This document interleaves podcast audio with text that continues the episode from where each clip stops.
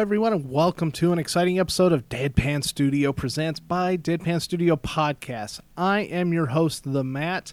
I'm here once again by my lonesome because I'm recording two interviews in one night because I love awesome people and I love talking to awesome people. So, uh, in this interview, I am speaking with uh, Mr. John Panarese, and uh, he is a gentleman that I've come to know over the past few years. Uh, he's a very awesome gentleman. Love him to death. I consider him a pretty good friend, and uh, hell, I just admire him. Um, he is a gentleman who is uh, blind, has been his entire life, but he has not let that stop him from all of his goals. There's a number of things that he's done, and honestly, we're going to talk about uh, you know the things that he's done for just about well anything that I know about him, and uh, it's going to be fun. And he's possibly, hopefully, one day down the road, going to do a podcast with us here at Deadpan Studio Podcast under his own show. So, with that, if you would like to reach us, get us at on the email at deadpanstudio18 at gmail.com. We've got social media, deadpanstudio18 at Facebook, Twitter, and Instagram, as well as a whole list of streaming services, including iTunes, Stitcher, Google Play, TuneIn, Spotify. We just got a list of them all the way down to YouTube, iHeartRadio, uh, just a bunch of them, as well as most importantly, just because they're our server and we love them to death, Podbean. Check out Podbean. It's a podcasting app. You can also go to the website, podbean.com, and then just look us up, Deadpan Studio Podcast, or go to deadpanstudio.podbean.com. You'll see our black and white logo, and you got us. So, without further ado, I'm going to get right into it here. I had just so much fun talking to this gentleman every time I get to, and it, I hope you enjoyed it as much as I do. Take it away, John. Catch you guys on the outro. See ya.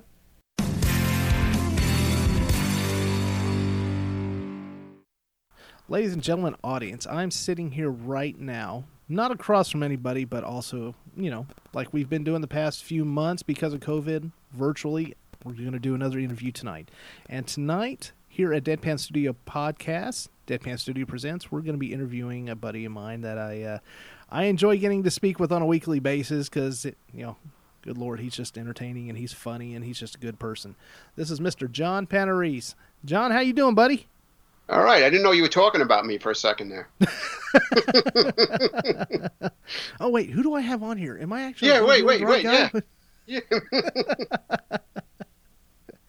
well, the the reason I, I wanted you on here tonight is because, I mean, the whole point of this show, Deadpan Studio Presents, is just to interview people that I find interesting, and I, I just I've always found you to be interesting, and not in a negative way at all. Just I just you're hilarious. I, I, I like you know getting to talk to you, and I think the audience is going to get a good kick out of it too. Hey, hey, they might order because you do sports radio. So yes, I do actually. One of my many hats. Yeah. Now something that uh, the audience, uh, well, they may know because it'll be in the uh, social media, but you're obviously you're visually impaired, correct? yes, sir. yes, sir. Since uh, well, retinoblastoma when I was 10 months old. I had some vision up until about 11 or 12 when I had an inoperable cataract that pretty much knocked me down to light perception at best. Oh. And uh, today, are you are you completely, you know, 100% blind, no shapes or anything like that, no light? Yeah, pretty much. I mean, I can see light if it's shined directly in in my face. Like I can kind of see it, but but that's pretty much it at this point. Um, of course, you know, like everything else, I, am gonna try not to focus on that because I'm sure that's something that you're you're used to talk about all the time anyway, and it's it's you, it's a part of you, and there's sometimes I'm sure you get like, oh, okay, that's not all of me, so. well, yeah, and it's always the you know, oh, that's so amazing, and it's like, well, it's really not that amazing from my from where I'm sitting, you know. It's yeah, like what because you're I just can, a, an average everyday person. Why? So I can tie my shoes. You know, I can. You know, I can put my clothes on. You know, one one pants leg at a time. Does that make me amazing? Honestly, I don't even know if I can tie my shoes anymore. I've always gone without shoe. I've gone without shoelaces for like I don't know the past six years. I got to do that actually. I'm getting tired of tying shoes. Not that I can't do it. I'm just getting tired of it. yeah, and then about halfway through the day, it comes undone, and you don't you don't pay yeah, attention gotta, to it er, Yeah, and then you trip over it, and or if somebody's like, "Oh, your shoelace, your shoelace is untied." Oh, damn. I'm not falling for that, and then you fall on your face. yeah, exactly. oh man. All right. So, okay. Aside from, sorry, that got me. uh, aside from all that, um, what are what are some of the things that you do in your normal life? I know a lot of these things I already know, but this is for the listeners. So, what sort of things uh, do you do that, uh, you know, for work and your hobbies and things like that? Well, I'm self-employed, so my main job is I am uh, a technology trainer. I guess is the catchphrase. Um, I specialize with Apple products. I do iPhone, uh, iPad, iPod Touch, iWatch, or I should say Apple Watch, please. Um, Mac computers and such, all of that stuff. Plus, I do some, you know, Windows training and other technology, specifically targeted for blind and low vision people. But I have taught sighted people as well. Um, I'm an Apple. I'm certified as a trainer by Apple. I mean, I'm certified in other ways too, but that's another story. um, but I'm an Apple certified trainer and an Apple certified support professional, which are two very difficult um, certifications to get without a lot of work. Um, and I've been doing that for about 11 years. Prior to that, I was selling products for blind and low vision from like 1993 until 2009, 2010, somewhere in there. So I changed, shifted gears when it just looked like the blindness market for selling was starting to sort of contract upon itself and I sort of, you know, it's the, you know, no pun intended, the handwriting on the wall kind of thing. So I got into training because it was just kind of convenient. And working with Apple, I had been working with Apple accessibility since 2005. So it was kind of an easy segue to get into it. And, you know, with the contacts I've made over the years, I've managed to sort of carve out my own little niche as a trainer. Um, you know, it's very difficult to do that as a private contractor. You know, I don't work for a center. You know, I, I do my own thing. I, am contracted with about a dozen different states. Uh, I do some stuff for Helen Keller Services here locally. Oh, no kidding. So it's a it's a it's a hard road. It's if you know anybody who's out there who knows who's self-employed, you know it, it, it's not it's it's not a nine to five job. You, you, don't take the weekends off. You're you're constantly working. Even when you're on vacation, sometimes you find yourself having to follow up with emails and things like that. Oh yeah, and I mean especially uh, I've known your phone has rang a, a number of times. Uh, you know when we're in the middle of stuff, so it's like. Uh, you know, it could happen here. You know, you could have a client that needs your attention in the middle of this interview, and if that yeah, happens, I put happens. on do not disturb, so hopefully that won't happen. I've actually remembered this time to do it. so you kind of answered my question of what got you into this. So let's let's move uh, let's move aside from a little bit of uh, work. What are some of your favorite hobbies? Um, sports. I do a sports radio talk show as a sort of side hobby. I don't get paid uh, to do it, but uh, I do something for um, sportstalk1240.com. Uh, if you're in the New York, Long Island area, it's WGBB 1240 AM, and I think it's 95.9 FM, which is WHB or something. I forget what our FM thing is. It's brand new, so I don't really remember what what that part is. Um, so I'm a big, you know, big hockey fan, big baseball fan, big football fan. I follow basketball a bit. Um, I like, you know, uh, reading, uh, you know, fantasy, science fiction, things like that. Mm-hmm. Uh, into exercising, that's been like my latest passion. Is uh, I decided to actually follow up on a New Year's resolution and get myself back into shape. When I got my black belt back in 1997, I was like in the best shape of my life. Oh wow! So I've really got into the fitness stuff. I've been doing a lot of reading. I got a home gym and, a, and an elliptical machine, and have dropped some pretty good weight at this point, and uh, actually feeling good at 52 for a change instead of feeling like a like a lazy slug slob as I did like last year. And the getting to holidays last year was embarrassing to me. I just really felt fat and out of shape. And I, and I wasn't, you know, I wasn't obese or anything like that, but you just get to a point where it just to go up a flight of stairs, you're at the top of the stairs going, "What the heck is wrong with me?" You know, so Yeah, I got your, into your that. middle name starts becoming sucking wind. yeah, that's my yeah, and my my Ameri- my Native American name. That's what they can call me. You know, but Chief uh, sucking wind. yes.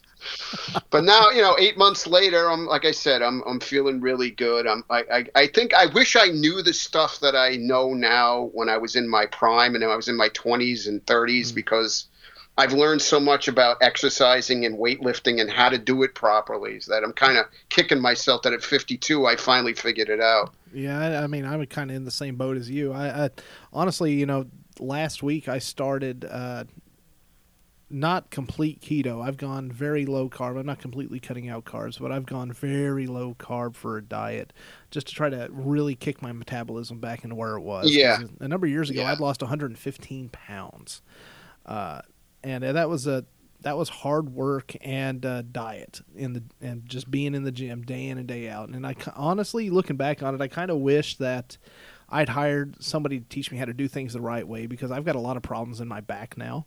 And uh, I'm sure the extra weight that I've got really doesn't help things, but it's sort of like, uh, you know, you look back and go, I wish that I knew what I know now because Exactly. Oh man, I w- if I had done deadlifts and squats and things like uh, like that, if I had done that properly, I'd probably be in better shape than I am right now.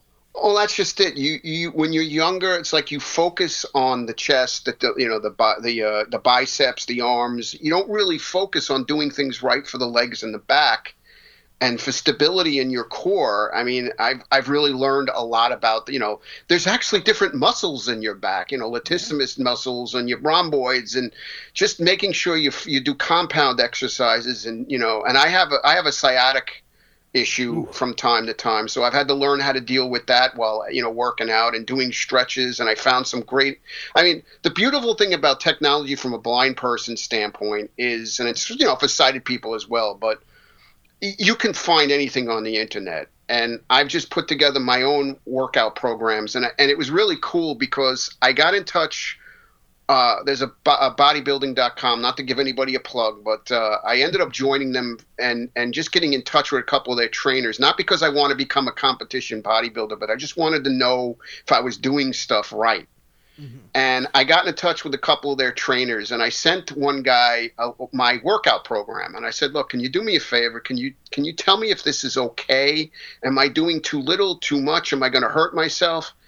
And he was like, hey, you're right on the money. As long as you're not hurting yourself, this is great. so it kind of made me feel good because I don't know any. I'm not a trainer. You know, my thing is technology. I know I know computers and stuff. So I just learned just by reading article after article at night. You know, and in the early mornings before I start doing work stuff. You know, or after I do work stuff. So I mm-hmm. put together my own workout routines and you know figured out how to do stuff. So it, it really, it, like I said, I wish I knew this 20 years ago. And honestly, you know, I think you were kind of at a at an uh, at an advantage. Wow, wow! I stopped learning how to uh, being able to speak for a minute. Wow.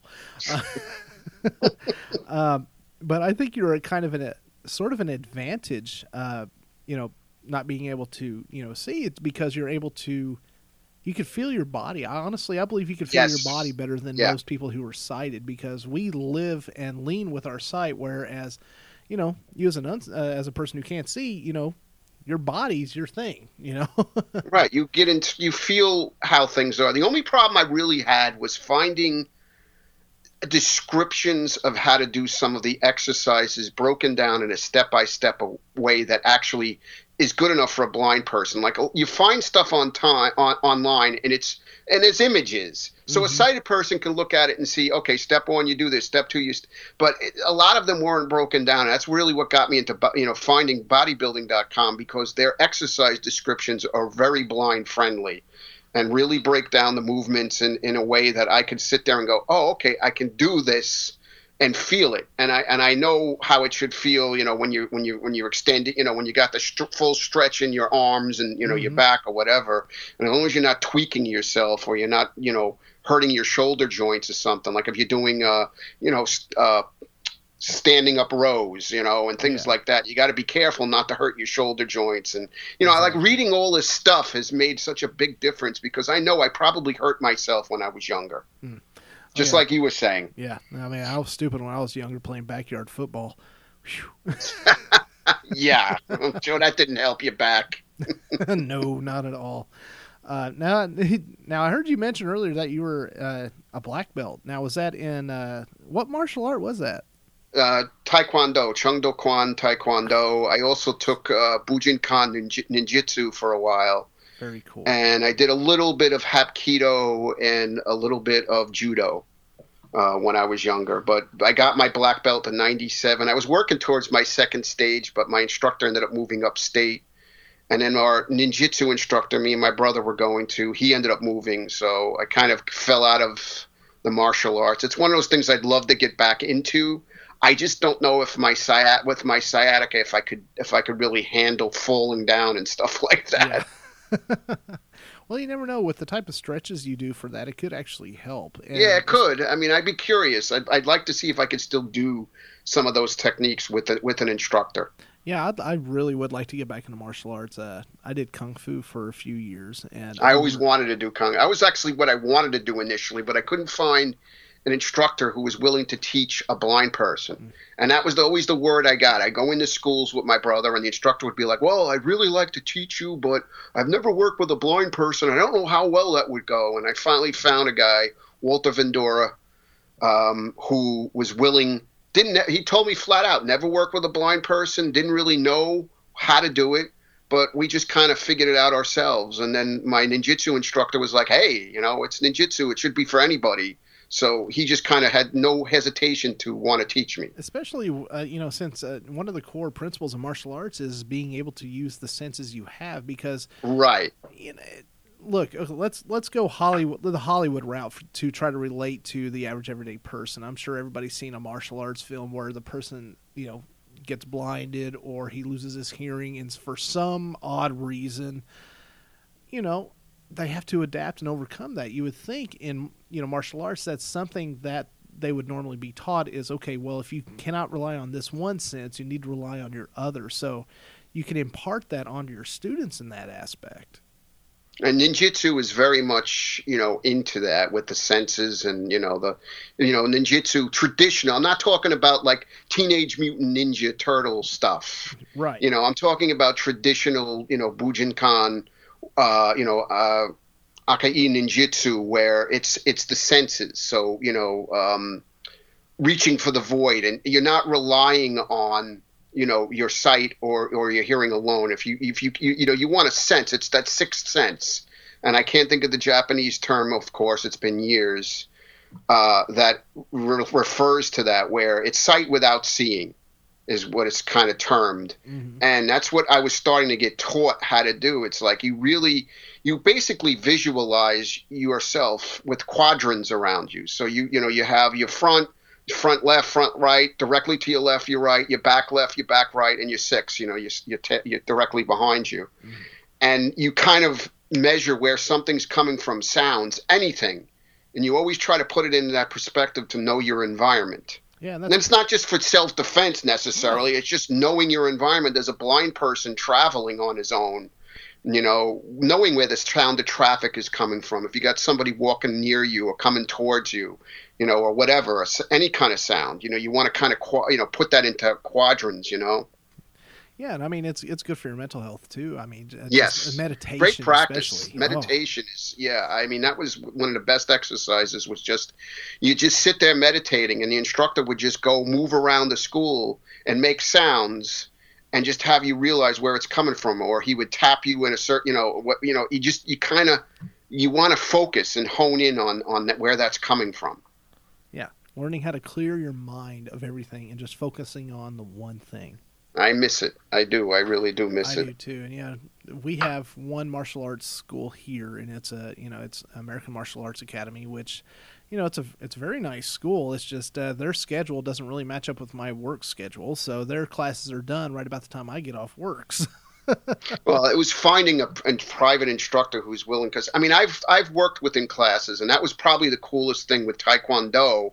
Later on, I actually got integrated into some of the classes, and I became sort of an assistant instructor and oh, wow. worked with with some of the people. And I and when I got my black belt, I worked with like two different guys who were my partners, and it was a great experience and you know becoming that having that camaraderie but you know it, it's it's tough because you know I, I was lucky that I had a good group of people who accepted me and it wasn't like oh the blind guy you know we'll stay away from him or you know they were I think they were more or less like fascinated by the fact and then the fact that I was a brown belt at that time I think they kind of looked at me with a little bit of awe you know it was a lot of younger people so I was 30 31 mm-hmm. when I got my black belt so I had a lot of people who were 16 18 20 years old so I think they looked at me like, wow, that's that's you know something to work towards, you know, which yeah, which made me feel good. Just imagine how how much they underestimated you and the fact that you reached that level, you know. Yeah, and it, it, it's I think you know especially when I work with a couple of the, the kids and and you know and just I remember I worked with this kid Steve, small light guy, and we were doing some kind of hand to hand kind of stuff, and I flipped him and I didn't realize because you know I'm not a small guy and I'm pretty strong, and I didn't realize how because he's tall, so I kind of thought, oh, he's a tall kid, and I end up throwing him like halfway across the dojo, and I felt so bad, but he was like, he you know he did the roll, he came up and he's like, holy crap, that was awesome. and I felt terrible. I'm like, oh, Steve, I'm really sorry. He's like, no, no, that was great. That was great. uh, keeping into you know the sports area, um, you mentioned you lo- you love hockey. Is that your favorite sport? It probably is. I mean, I've, I'm part of the, the Islander Booster Club. Uh, I've been a season ticket holder for the New York Islanders. I was for at least a dozen years. Um, I had I had um, what do you call it? Access credentials. Uh, hmm. you know, uh, with through through our radio station. We were actually I sat in the press box a few times and you stuff. They don't pay you. No, no, they don't pay us, unfortunately. But having the press credentials is really cool because I get oh, yeah. got to meet. You know, at the time it was um, uh, Howie Rose and and and uh, uh, Billy Jaffe and the guys from the Dallas Stars. Uh, I don't think people are going to know. Well, well, maybe they what might know down in in, the, in your area. I'm uh, Daryl Reaugh, Razor, um, just great great people, and I can't remember who the uh, the play-by-play guy was at the time. He's not there anymore, but he he was really just nice people, just great people. Oh, very cool. What is it about hockey that that you love about it so much? Because I know what, why I love hockey, and I'm just kind of wondering wondering uh, what draws you to it. I, I don't. I mean, I love baseball and and football is awesome, but hockey to me, it's it's just a it's for me it's a challenge because it's such a quick and visual sport and things happen so fast. And you know it's funny i've said this to people and people think i'm absolutely insane but i always say you know if god granted me my sight if i magically got my sight back in a flash one of the first things i'd want to do is sit down and watch a hockey game from beginning to end don't bother me. Don't talk to me. Just let me watch the game from beginning to end. And, and and that's one of the first things i would do if i had sight. You know, it's like my friends like oh would you go to a strip club? And i'm like no i go to a hockey game. I, t- I tell you what I, I, actually not long ago i one of my favorite documentaries now um, i actually watched it about uh, the 1969 and 70 uh, Philadelphia Flyers with the uh, the the Broad Street Bullies. Oh, the Broad Street Bullies. Yep. Oh, that was a that was some tough playing. They didn't win yeah. because they were good. They won because they were badasses. well, that was the old expression. If I went to a, a fight and a hockey game broke out. Yeah you know, that was kind of where that came from. That '60s, late, you know, the '70s, the Broad Street Bullies, yeah. and the way the Bruins played, and you know, we had the, the and yeah, and you had the Canadiens that were more of the finesse and the scoring, and then you had you know the Rangers and the Flyers, Flyers and the Bruins who were just going to beat the crap out of you. Oh yeah, that's sort of like uh, in the NBA the way the Pistons used to be back in the '80s. Yeah. Yep. yeah, not a lot of people know this, but uh, Matt used to be a sports fan way back when. Uh, I have I, I kind of fallen out of uh, it's fallen out of my good graces just because some of the changes they've made. Now, I, doesn't mean I don't understand the changes. I do, and I do think they were needed, but it still takes some of the excitement out of it, especially yeah. in sports like football. I mean, even NASCAR racing. You know, some of that. Uh, you know, you, you would watch the movie like Days of Thunder. You know, NASCAR wasn't that huge back then. You know, that Tom Cruise movie. That you know that movie really put NASCAR on the map, and I would like to quote a line from there uh, called uh, "Rubbin is racing." Not anymore. Well, and, and and I I you know I'm not I don't know NASCAR that well, but I love the idea. Like I've read a lot of stuff about about driving, you know, the, the race car drivers and stuff, and and people don't understand how challenging that is physically and mentally. I mean, these guys, their bodies experience it as much as it's just not the cars going in an oval, you know. Yeah. Driving these cars and maneuvering and, and fighting for position and, And jockeying for position. Constant vibration of the Yes, vehicle. con- right, right. I have a lot of respect for those guys. It, I really do. It's it's just to me, I that's another thing I would love to experience if I had sight. Is driving a car oh, and just doing that, just just letting it rip, you know, just flying down a racetrack. Which kind of brings me to: Would you ever trust a self-driving Tesla for you? Um, I would with tech with time. Like right now, I mean, everybody's talking about driverless cars, and I think the biggest problem, from what I've read, and and I stand corrected if somebody you know writes to the podcast or whatever, but my understanding from talking to people who've like kind of been into this is that the human factor for these cars is still the thing they can't get by. You know, in other words, they, they you have the you know the GPS and and and you know that's the detection, the motion detection and stuff, but you can't predict what a stupid person is going to do, whether it's a driver or a pedestrian, Yeah. and that's where the accidents happen because the car's smart technology is not at the point where it can figure out what a dumbass human is going to do. You're absolutely right. I was just yelling about one earlier today. So I, to answer your question, I'd love that. I, I think it would be the coolest thing to get into a car and say, you know, put programmer, oh, I'm going to go down to Glasgow, Kentucky and visit you guys Yeah. and just sit back and, you know, whatever. But I, I like I said, I, at this moment, I don't know if I would trust being able to get out of New York with the idiots that drive around here. You'd be lucky to make it three blocks with these idiots. yeah, basically, I think. And Long Island drivers are not the best either. No offense to anybody, but believe me, I've been driving with enough people to hear stories and be told numerous times a week, you're lucky you can't see because you would have died. If, you know, you would have had a heart attack if you saw that, whatever. so, um, talking about something else that you enjoy, uh, what got you into doing radio? Uh, my partner, Gary. Gary Harding is completely to blame. He's responsible. So anybody who doesn't like me on the radio, it's his fault. That's right. Now, I, I used to contribute, oh, I still contribute. Now I'm actually a co writer, but back in the day, he used to run a, a blog, and I used to comment on his posts. And we used to get into email conversations and then telephone conversations. And he actually worked for my brother in law for a while, for uh, Avis, when my brother in law was there and he was there. So I, I, he just happened to ask me if he's like, hey, I'm going to, you know, start doing this radio show for WGBB. Do you want to do it? And I was like, hey, hell, is it blind? Yeah, this works perfect, you know. So, you know, Yeah. seven years ago, this August, I think it was 28th or something like that, was our, our first show in 2013. So I think we're celebrating our seventh year. We were just talking about it on yesterday. Uh, we were on the air. Um, so it's just been fun. I, I enjoy it. I enjoy interviewing people. I enjoy talking to the callers who co- you know who call in. It's it's just a great experience. Yeah, I, t- I totally get that. That's why I really love the interview format that we do this. Not that we have a format. I, am just talking. You know, I have nothing written down uh, for you. I, I never really have anything written down for most of the interviews. I just start talking. Uh, but I don't know. Did you find yourself nervous the first time you got on the radio?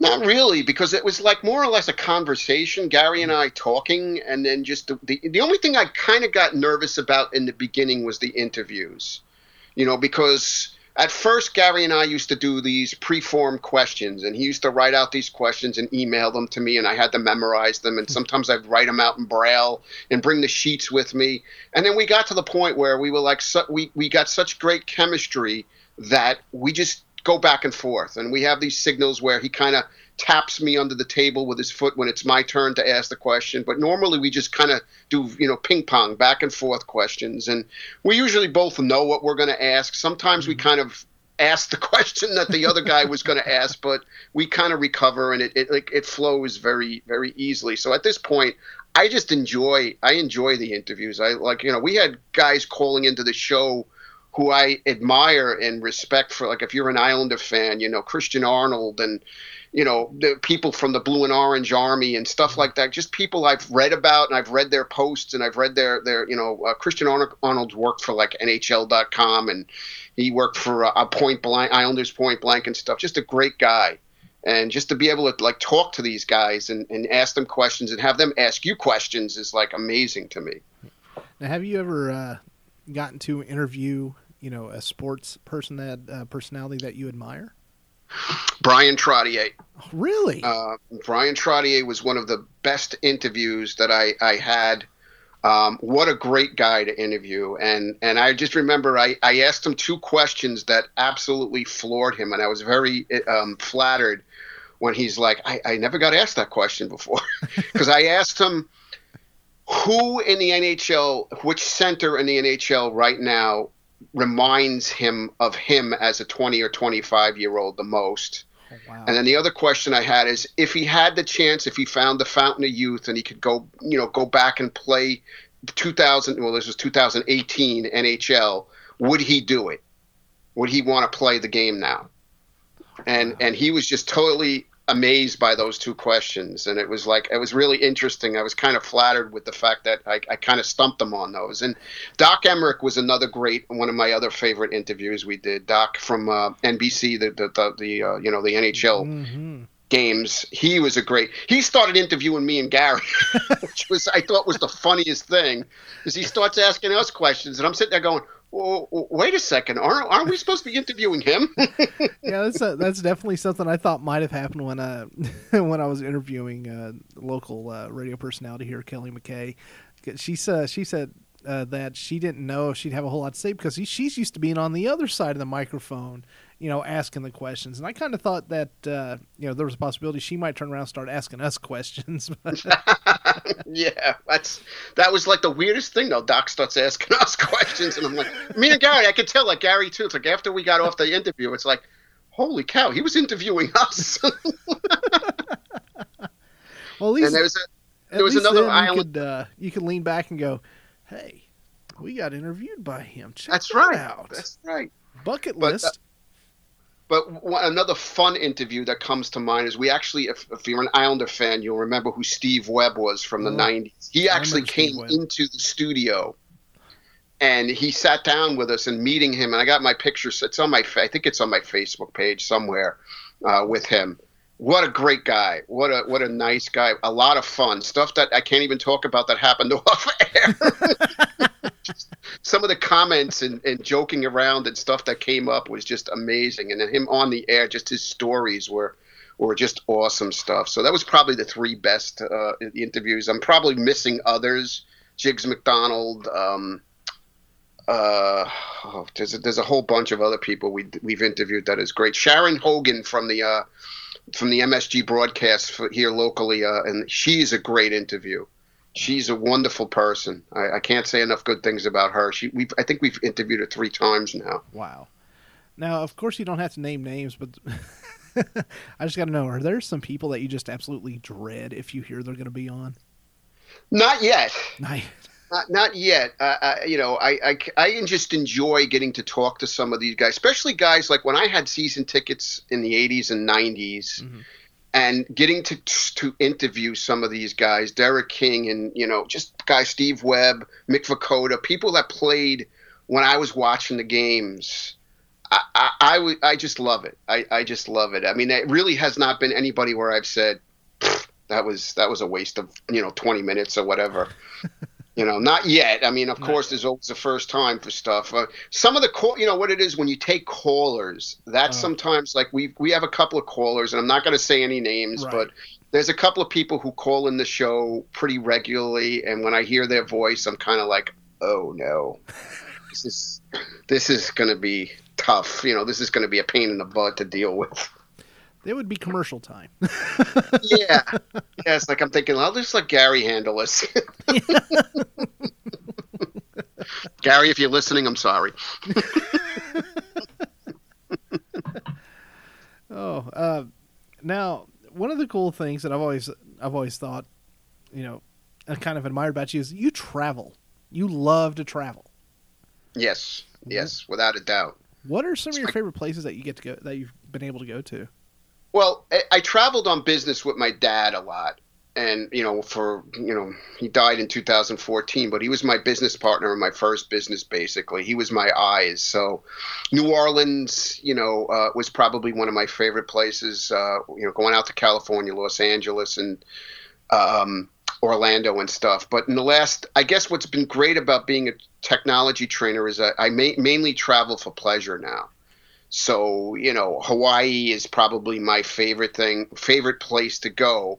But my favorite kind of travel is cruises. I've been on nine cruises. Thank you, Trish. Um, got me hooked on cruises. It's Um, easy. It's easy. To It's very easy. I, I just, you know, and the thing was, like, I was raised with the men. My dad was in the Navy, so he did. He saw his share of ships. You know, he was on aircraft carriers, and he had no desire to go cruising really. And then my Yeah. mother, my mother, kind of. Uh, you know, raised us with this idea you don't want to be locked on a ship and you get seasick and blah blah blah. So anytime cruises had come up when I was growing up, I was like, ah, I don't want to do that. I want to do that. And when Trish brought it up the first couple of times, I was like, no, I don't. I don't want to go on a cruise. So finally, she got me to agree. Look, we'll try it out, and if you don't like it, I'll never bother you again about it. Okay. Well, within the first day, I was hooked. So. I just can't wait. You know, it's like anytime I start planning a cruise, I'm just like I'm I'm through the roof. Oh yeah. You know, I- I'm just I, so excited. I love cruises. I mean, the the the food first of all is is has Oh, always been yeah. good. Oh, that was the first Oh, time yeah. I'd ever had Yeah, some really good quality tiramisu. Oh, Oh. Oh man, especially the specialty restaurants. I mean, I'm Mhm. I've been doing Norwegian, so people might you know, um, La Cucina's. Uh, uh, what do you call it? The steakhouse. I can't think of the the name of the steakhouse, but holy cow, the food is Oh. just just terrific, oh, and- just terrific. yeah. One of the Cag- things. Cagney's, Cagney's oh, Steakhouse. Cagney's, yeah. Cagney's. Yeah. I knew it would come to me. Just had to think about ribeye and, and porterhouse, and it came back to me. Had to think about food for just a little bit. But Oh. you know, that's my that's my favorite. But I mean, I, I, I really enjoyed Aruba. For those folks, Aruba, I did a, an all inclusive. Trish and I did that May of last year, and it was five nights, and it was at the Divi Resort, and it was awesome. I can't. I mean, that was. I, my claim to fame with that was other than souvenirs, I spent six dollars and seventy two cents out of pocket. and and that was a make a phone call from the hotel to the uh, to to the, you know get a uh, a shuttle service to go to the airport. It cost me six dollars and seventy two cents for that call. But other than that, everything was all inclusive. The restaurants, everything didn't pay. Only souvenirs. That's the only money I, I actually spent on that, wow. that trip, and I, I'd love to go back. Now, there are places that you uh, like on a bucket list you want to go to. Um, I'd love to get to Australia one of these days. Uh, Trish to- is not big into it, but I'd like to go to Japan. Oh, I, yeah. I'd love to go to Japan. Uh, I want to go to Europe. I want to go to Ireland. I want to go to Italy, Scotland. Scotland is a place I definitely want to go. The castles and you know, and I, I mean, there's still a lot of places I want to get to. I want to. There's a cruise that Norwegian runs that we're we're talking about doing next year, God willing. You know, the cruise industry and stuff comes back, but they have a Panama Canal cruise Oh wow. it goes out of New York and it goes through the Panama Canal and it comes back and you dock in um, in Florida. Uh, not Cape, not Canaveral. I think it's uh, Miami or something like that. And then you fly, you, you obviously have to fly back to New York, but I that's the cruise I want to do. It's That like eight or nine stops, you know, along the way, different islands in the Caribbean. Yeah, I, I tell you what. I, when I got to travel when I was younger, I say that like I'm an older person, but I'm not. But when I when I was younger, I got to I got to travel quite a bit. I got to go over to Europe, and that was probably has to be the best trip now I've ever had. I got to go to Germany and Luxembourg and Baden Baden. I got to go see Paris, and you know one of the That's places. awesome. Oh well, Paris was was great except for two things. One, the Eiffel Tower isn't as great as you think it is. Really? Okay. Yeah. Thanks for telling me that because that's what Trish wants. She wants to go to Paris to get a picture with the at the Eiffel Tower. Well, I, t- I tell you what, I, I don't don't tell her because I don't want to burst her bubble. Uh, that's just it's just something people have to experience for themselves. Uh, when I got there, you know, you've got all these stories about the Eiffel Tower and how it just you know it, it's almost like it was made out of gold, right? You know, just how majestic it is. Mm. out rusted out copper is what it looked like. okay. Yeah. Uh, but I tell you what, the view from the top of there, where where you could see everything, was was amazing. It was. Um, I got to see Notre Dame before, uh, obviously Oh, before it burned. before, that was beautiful. Um, the river stank. That's what I hear. Yeah. Somebody else told me that who was there recently. Yeah, yeah. It's well, I mean, uh, the way their sewage system works, a lot of that, st- a lot of their sewage goes through the through the river. So, or at least it did back then. I don't know if that's how it still is, but it still had a scent. And also, some French people aren't too kind uh, to uh, Americans. They Yeah, that's what I run hear into that too. any country outside of America, especially right now. Yeah. Uh, we're not going to go there. Uh,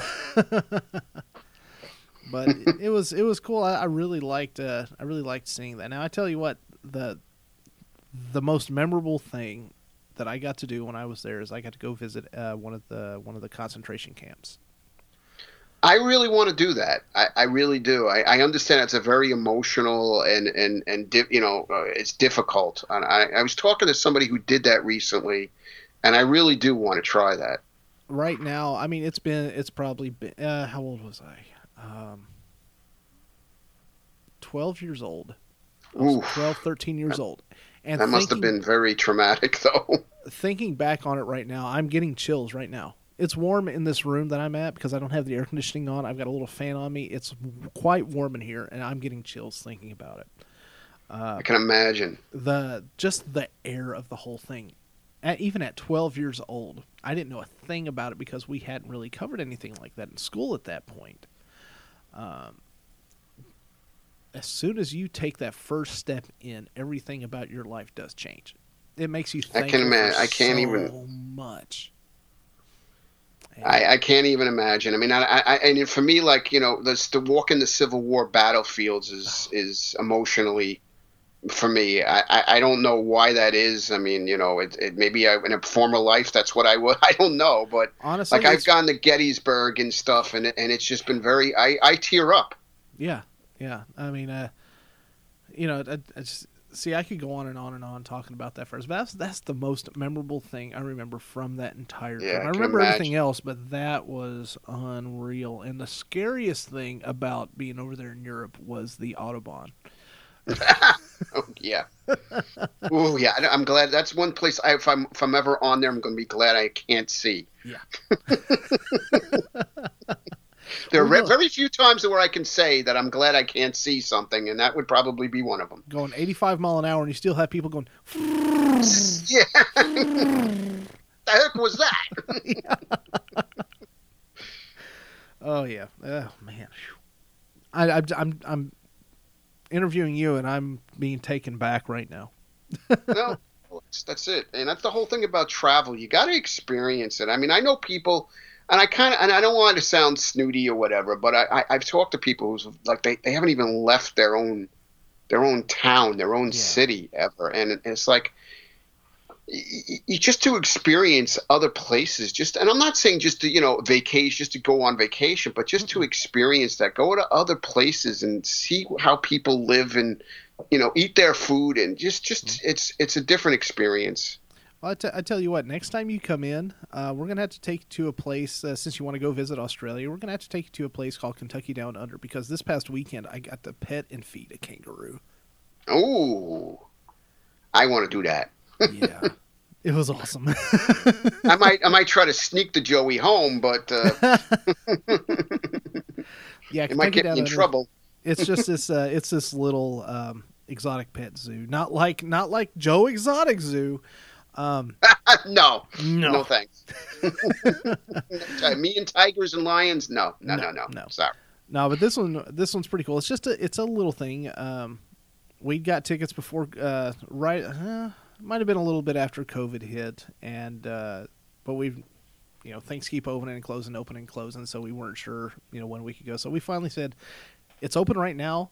We're social distancing. We got masks. Let's go. So we went, and it was oh, it was a great time. It you, we spent about four hours there, but that's because we really, you know, took everything in on it. You know, they they had these. Uh, uh, of course, they had a bunch of birds everywhere. They had um, peacocks just walking around. Jeez, that would be a lot of fun. Yeah, it ended up raining on us for about, I mean, heavy, heavy, heavy Seattle type rain for about 10 minutes.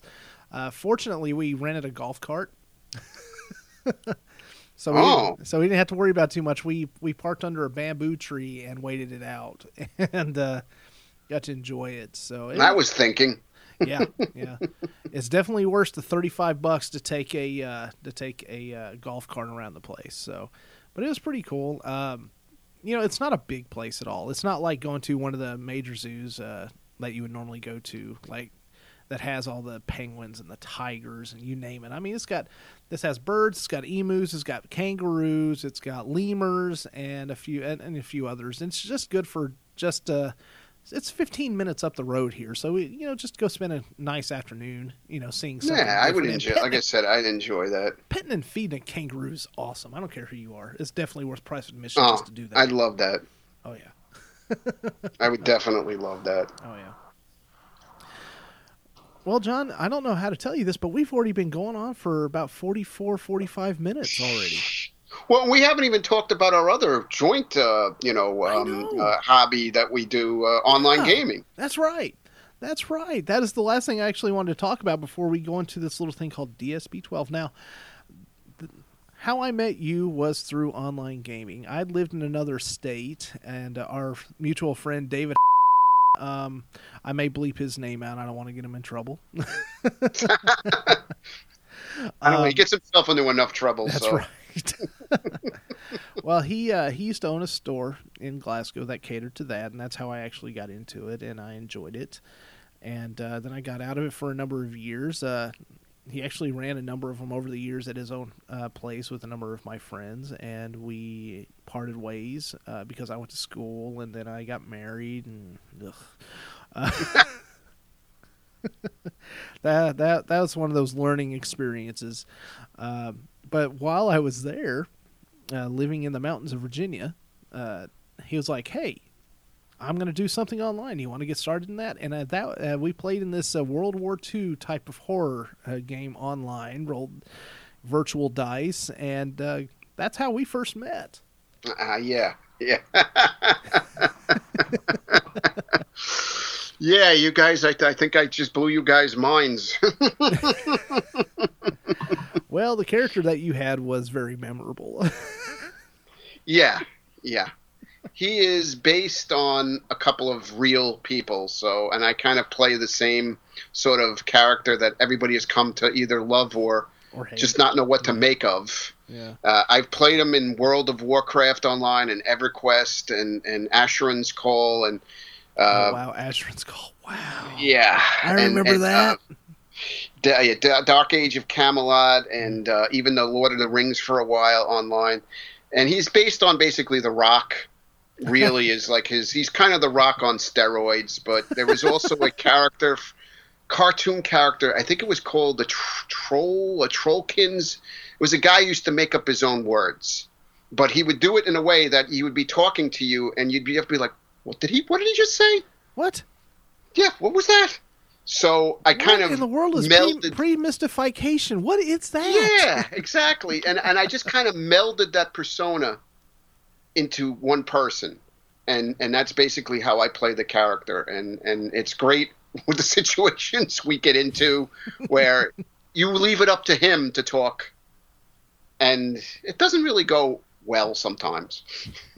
I tell you what, I, I love the fact that you carry over. It may not be the exact copy, obviously, but you carry him over to the different, you know, type of systems and worlds, and you kind of create, uh, sort of like the Marvel Cinematic Universe of your guy, uh, just touching in every single world that you've been able to play in.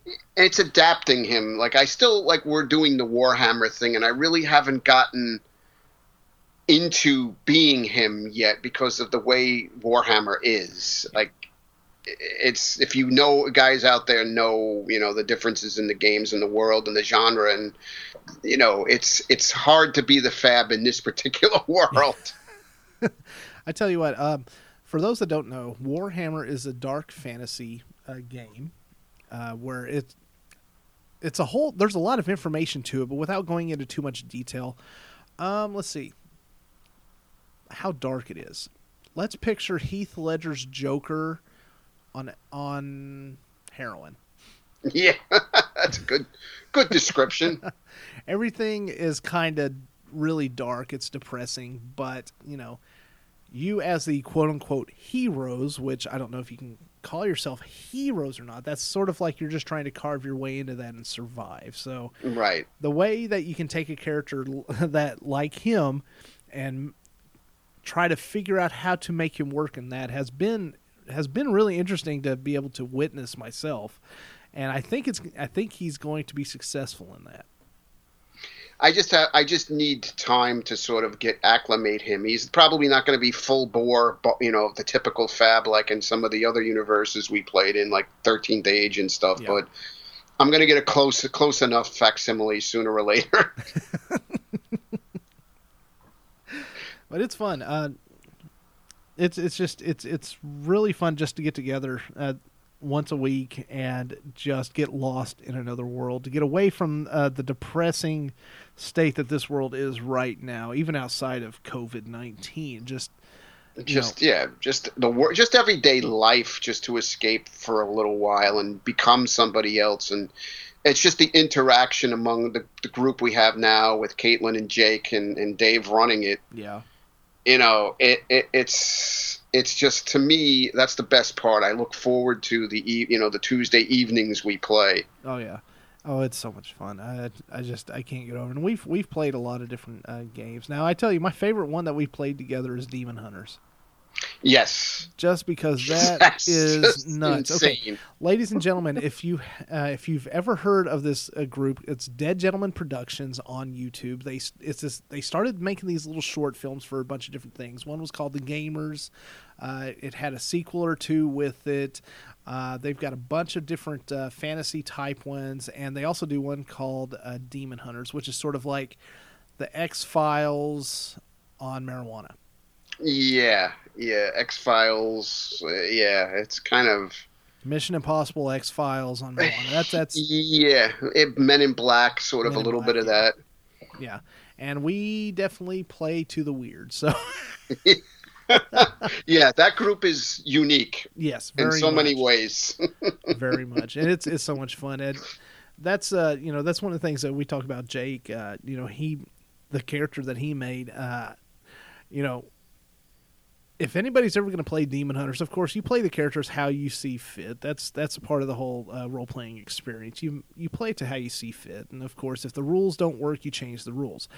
But something like that, you know, I already had a leg up on it because I was a big uh, gen- Dead Gentlemen fan anyway, and uh, I had already seen the uh, Demon Hunters uh, videos, and they were really funny. And when Dave mentioned uh, hey, they've got a game, uh, you know, a few years ago. I was like, really? They've got one? And uh, so I knew eventually we'd have to.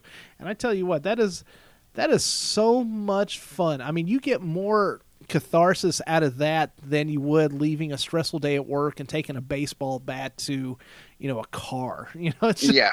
yeah, it, absolutely. Because it's just just the weirdest stuff happens, and it just you're in the same the weirdest situations, and you know Jake is a character all to himself. Uh-huh. So and you put the fab with him and, and, and your character Eli and, and Pete, forget it. Forget it. I, I almost think uh, for people to kind of relate to it, I th- kind of think it would be a. Uh, what would happen if uh, the creators of Rick and Morty did a show like that? Yeah. Yeah. It would, it's just fun. It is a whole lot of fun. uh, let's see here Well, John, I'm going to go through these. Uh, I've got a list of actual 12 questions, and I mentioned this uh, the other day. These 12 questions are actually some of them I have taken from um, from uh, Mr. James Lipton, who, audience, if you don't know who that is, Mr. James Lipton, he taught um, courses. Uh, I can't remember what school up in New York, uh, but he taught acting courses and theater courses. And he had this television show called Inside the Actor's Studio. And basically, what he would do is he'd just have him in and have him talk, just like I've been doing here with John. And at the end, uh, he would a- have a standard set of 10 questions he wanted to ask. Well, I've taken a couple of them from him, but I've left one that was strictly from him. I've left that uh, for the very last one just as an homage to him because I was a big fan of that show. And uh, they're trying to bring it back, but I don't know how successful it is without him. He's just that personality Yeah. he had where he was just very Yeah. stoic and monotone in the way he spoke. It, it almost felt like he was looking deep into the person he was speaking to. So, of course, we're not going to be able to do that because that's I can't do that. I'm not James Lipton. Nobody's James Lipton, but I do have some questions I would like to ask you. hmm And some of them start out really easy, and then the last few are kind of introspective. So, first, what is your favorite word? My favorite word. Mhm. Hmm. That's a that's not an easy one. that's not fair. See, I didn't send these to him in advance. These are all off top of his head. No, he did not, and I wish he did. My favorite word. Um, constabulation. What's your least favorite word? Um, no, I can't say it because I'll offend people. I'll have to come I- up with you can you can say what it starts with, and I can, uh, or you can say it and I can bleep it out.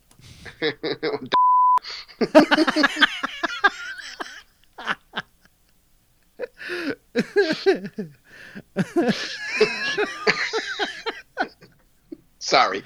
I didn't think that you were going in that direction. That, that caught me. I like that. All right. Uh, My least favorite word. Let me Yeah. think. Um, um, I'm trying to think of something that would have to be at the end of a vacation. Um, you know, it would be a favorite, my least favorite words, but uh, you know, welcome home. I, I get that. uh, what's your favorite part of the day? These days, believe it or not, going to bed nighttime. I'm really tired, Mm. physically and mentally, and just getting into bed and just laying down those first like 30 seconds of just totally decompressing is, has become my favorite. I, I mean, c- drinking my first cup of coffee definitely ranks up there too, but right now I'd say going to bed. I hear you. Me too. Um, what sound or noise do you love? Um, hmm, what sound or noise do I love? I would say the Mac Chime startup sound since it's back. or the Islander goal horn when they Oh. score goals. There you go. That's an awesome, awesome sound if you're an Islander fan. Uh, what sound or noise do you hate? Um, the sound of a garbage truck at seven o'clock in the morning that Ugh. wakes me up because the sanitation guys feel it necessary to come so early in the morning. Can't they circle around for an hour? I wish they would. I would pay them to do so. Uh, what scent brings you joy? Coffee. Uh, yeah. I'm not a big coffee drinker, but I tell you what, one of the best smells on the entire in the entire planet is just waking up. Uh, If it's not bacon, coffee is just right there. Yeah, bacon is there too, but coffee. Yeah. Uh, on the flip side, what scent brings you disgust? Nail polish. Oh. Seriously, I, I don't know why. Uh, it just bothers me the smell of nail polish. Um, that's probably one of the ones. Well, if you've got a sensitive nose like I do, yeah, it would it would give me a headache for prolonged, uh, you know, exposure to it. Ugh. Um. Now, this one right here, you can go in either direction or both directions if you like. Uh, uh, what other profession or hobby do you think you would like to attempt? I'd like to. F- if I could see, I'd like to fly. Mm. Oh yeah, that. Would um, I'd love to be able to fly an aircraft. Uh, to me, that's like the one thing. If I ever, that's the one, like not having sight. Besides playing hockey, um, flying a plane. That would be awesome. Uh, this one's fun. What's your favorite curse word? It's not really a curse word per se, but I like douchebag. it's yeah. just it fits so many so many situations well. Oh yeah. I completely agree with that. And and my friend Rick and we've come up with different like um, versions like douchebaggery, douchebaggerisms, you know, just just different things like douchebagulization. Just you know, speak it, on the down low. You say, "There's a DB." Yeah, that's it. All right, now these last three, they're they're a little more introspective.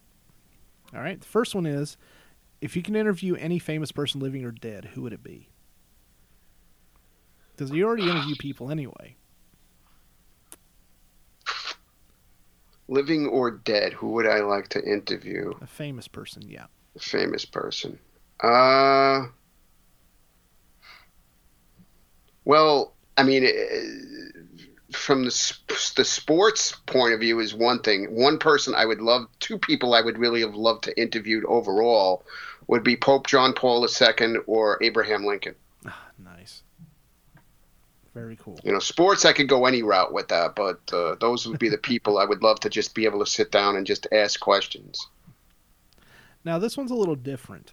This one doesn't necessarily have to be famous. This is just anybody if you could have dinner with anyone, and I mean anyone of your choosing, living or dead, who would it be? Anya. Enya. Oh wow. I met her in 2006. Did you really? Yeah, in New York. What a sweetheart of a lady. Just a nice person. I wish I had more than 20 minutes to speak to her. And what beautiful music. Yes, definitely. I know people make fun of it. She kind of, uh, anytime they there's an infomercial for you know some sort of CD set that's where it's like really soft, soothing music. They always put her up there with uh, Kenny G and a number of others, but. I mean, it's definitely. I mean, it's the music I listen to to unwind when I'm really oh, yeah. stressed, and and I will sometimes, like on long airplane flights, I will put her music on mm. to kind of because I'm not I'm not a, as much as I travel. I can't say I'm the greatest flyer, and it's not that I'm scared of flying. I just get antsy being on a plane for a long period of oh, time. Yeah. yeah so just having her music and it calms me down and it just it's it's it's had a lot of positive and memorable you know situations for me. You know listening to her music brings me back to so many different great things. I completely get that. And uh, this one right here this of course is hypothetical. Uh, uh, this is the one i 100% took from mr james lipton. Uh, he always asked if heaven exists what would you like God to say to you when you arrive at the pearly gates?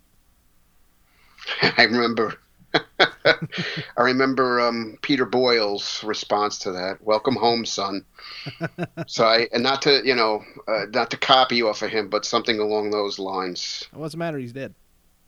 Yeah, well, and just hopefully my father is standing on the other side of the gate waiting for me. Very cool. Well, John, that's it that's all I got for you. No, it was more than enough. It was great, fantastic. Yeah, I try to make this as painless as possible.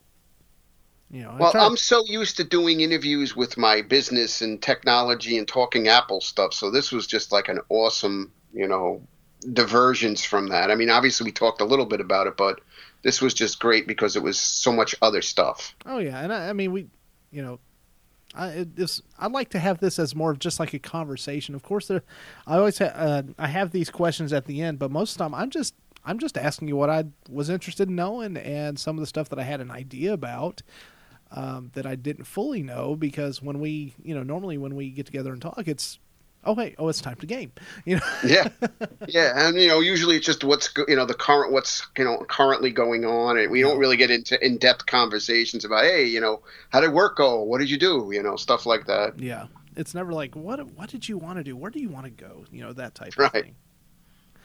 But it's been fun. Now I'm going to let you go for the rest of your evening, and I'm going to record a little outro after this, and I'm going to go home. yeah, good. Did you know it's late? Well, it's getting late by you at least. You're an hour behind me. Nothing yep. changes in the next hour, by the way. Oh yeah. Just so you know. well, John, I will talk to you tomorrow night, my friend. All right. We'll talk to you later. All right. Bye, everybody. And that, ladies and gentlemen, was my buddy John Panarese. I love the guy. Love you, Fab. Audience, I hope you got a little bit of insight into my life as well as a little bit into John's. And just, he's a great personality anyway. He's a great person. And I just thought everything that he does and has done and continues to do is just amazing. And it's, love the guy to death. Anyway, as always. If you'd like to reach us, you can get us at our email at deadpanstudio18 at gmail.com. We're on social media at deadpanstudio18 on Facebook, Twitter, and Instagram. I hope I'm talking to the mic correctly. Um, then um, we're on a bunch of streaming services go check us out. Go Google us, Deadpan Studio Podcast. Find the black and white logo. You'll find us easy. We're on a bunch of stuff now. We're on mm, 12, hopefully 14 by the time this episode comes out. Uh, but check us out iTunes, Stitcher, Google Podcast, TuneIn, Spotify, Podbean, of course. Podbean, I love you. Deadpanstudio.podbean.com. There are our, they are our server. They host these files, they send them out to all the streaming services. It's also a streaming service itself. You can download it onto the iPhone. I'm not sure if it's on any others, but at least you can go to the website through your browser, whatever type you use, deadpanstudio.podbean.com. Check it out. Ooh, excuse me. that was unprofessional. Uh, anyway, I hope you guys enjoyed that, and I hope you enjoy the interview we do next week. Thanks, guys. We'll check you later. Bye.